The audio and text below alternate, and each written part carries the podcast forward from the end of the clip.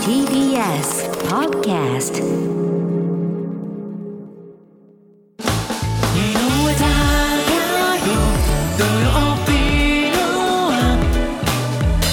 ここからはあのことニュースです。今気になるあのことを取り上げます。目の見えない人や見えにくい人が行きたい時に行きたい場所に出かけられるように安全に歩くためのお手伝いをする盲導犬、障害物を避けたり段差や角を教えてくれたりしますが、そんな盲導犬のように視覚障害者を誘導するロボットの開発が日本科学未来館で行われていて、先日屋外での実演が初めて行われました、ロボットを使って日本の最先端技術でいろいろと今までの常識を変えられるんじゃないかと、どんなロボットなんですかね。いろいろありそうですけれども、どこまで進んでいるのか伺います、日本科学未来館副館長の高木博信さんです。お電話がつながっています、高木さんこんにちは。こんにちは。どうもありがとうございます。よろしくお願いいたします。よろしくお願いいたします。はい、高木さんが主導してこのロボットを開発されたということですか。そうです。私が開発のリーダーなんですが、もともとはですね、現在日本科学未来館の館長をしている浅川千恵子がですね、思いついたものです。プロジェクトを立ち上げたものです。どういうものか教えていただいてもいいですか。まずはい、これは実際にですね、機内持ち込みのサイズの、小さいスーツケースありますよね。皆さんこうコロコロ転がして使っている、あれを改造して視覚障害者を誘導するロボットにしています。なのでそう見た目は全くスーツケースですね。そうか普通に会社員などが持っているスーツケースの外観で、そうです。でそれが誘導してくれるってことなんですか。はい、そうなんです。自分で周りを認識をして目的地を伝えると自動的に誘導してくれます。ごめんなさい、自分で周りを認識してっていうのは、そのなんか Google マップとかで目的地を認識するっていうのはなんとなく分かるんですけど、実際に周りを自分で認識してっていうのはどういうことなんですか。そうですね、見た目はスーツケースなんですけれど、ちょっと上にですねセンサーなどがついていて、で例えばですねライダーというセンサーがあるんですけど、これはレーザー光線を360度ぐるっと全部にこう出してですね、周りの壁や障害物や人を認識する、そういうセンサーなんですが、そういったセンサー群を使って安全に目的地まで障害物を回避しながら連れて行ってくれます。お掃除ロボットの能力みたいなのがもう備わってるわけですか。ある意味でそうですね、自分で動くことができるという意味では掃除ロボットであったり警備ロボットだったり、そういうなんていうかな、人の周りで動くような自律型ロボットの一つになります。すごい開発ですねこれ。ありがとうございます。実際にどうやって使うんですか。はい、実際の例えば目的地はスマートフォンに伝えるようになってます。スマートフォンに例えばこれからどこどこの、例えば日本科学未来館の展示室のどこどこに行きたいみたいなですね、そういった目的地を伝えるとそこまで自動的に連れて行ってくれると。でその途中で例えば右側には公園があるとかですね、左側には噴水があるといったような、その街の案内もしてくれるようになっています。街の案内はそれ、音声で耳に入ってくるってことですか。はい、スマートフォンからその移動に合わせて右側に何があるのか、左側に何があるのか、また前に例えば横断歩道があるとかですね、そういった情報も教えてくれ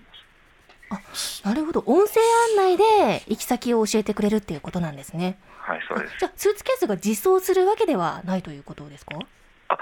違います。スーツケースにつながったスマートフォンから音声が流れてくるんですけれど、スーツケースにはモーターやバッテリーやコンピューターが入ってきて、スーツケースが自動的に動いて連れて行ってくれます。そうなんですね。タイヤもこう、じゃあ角を右に曲がったりとか、そうですしてくれるんですね。で今までの盲導犬も目的地には連れて行ってくれるということで言えば同じかもしれないけれども、じゃあなぜ今止まったのかとか、右側に何があるかとか、そういうことも含めてガイダンスをしてくれるっていうことですか。そうですね、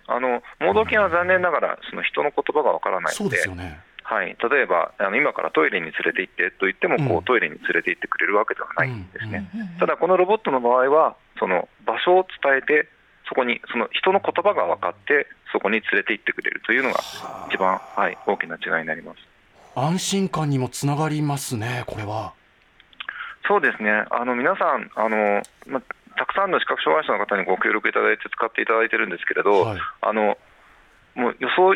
以上に安心感があるという声をたくさんいただいております。はい、先日の屋外の実演はどうでしたか？はい、屋外の実演いろいろな問題点見つかったんですけれど、皆さんですね非常に楽しんでいただいて私たちも喜んでいます。これはどうなんでしょう。まずはその販売というよりもレンタルなどの形になるんですか？そうですね、まずはですね例えば施設、例えば空港とかですね、未来館のようなミュージアムであるとか、うん、そういうところで来ていただいた方に貸し出しをして使っていただくのがおそらくですね一番早いのではないかな。あと今例えばレンタルの車椅子などがあるんですが、それと同じようにレンタル AI スーツケースをで例えば一人でこう街を楽しむような、そういったその使い方ができればなと思っています。観光地に近い駅などにある程度の台数を集めることができれば、1時間いくらとかで例えばそういうこともできうるということですか？はい、そう思っています。で、そうですね、それを目標にして今はですね日本科学未来館の最寄り駅から未来館までの経路をですね、今回屋外で実証を行いました。これすごいな。ちなみになんですけど、これ初期投資ってどのくらいかかってるんですか？なかなかそれは申し上げることは難しいんですけれど、ただですね5年ほどにわたって、初めは、浅川が客員教授をしているカーネギーメロン大学で開発を始めて、でその後ですね、はい、IBM など企業何社かが集まってコンソーシアムを組んで力を合わせて作っています。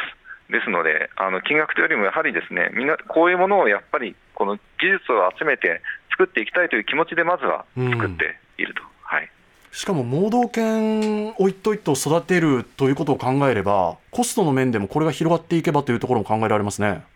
そうですね、例えば盲導犬の場合は段差を自由に移動できるとかですね、はい、やはり長い歴史があるので盲導犬には盲導犬の良さがあります。はい、なのでこの AI スーツケースの良さが生きる場面もきっとあると思うんですよね。そういうその視覚障害者の選択肢がうまく、はい、広がって、でおそらくですね AI スーツケースそうコストも将来的には安くできると思うので、そういったその安く適したところで使ってもらう、で盲導犬もそこにいろんな場面で使うというのが理想だというふうに思っています。盲導犬の方がいい場合もあるし、盲導犬がいけないところにこの AI がいざなってくれることもあるし、選択肢が増えるっていうことがやはり大きな一歩だということですね。はい、そう思います。で例えばですね未来館ではですね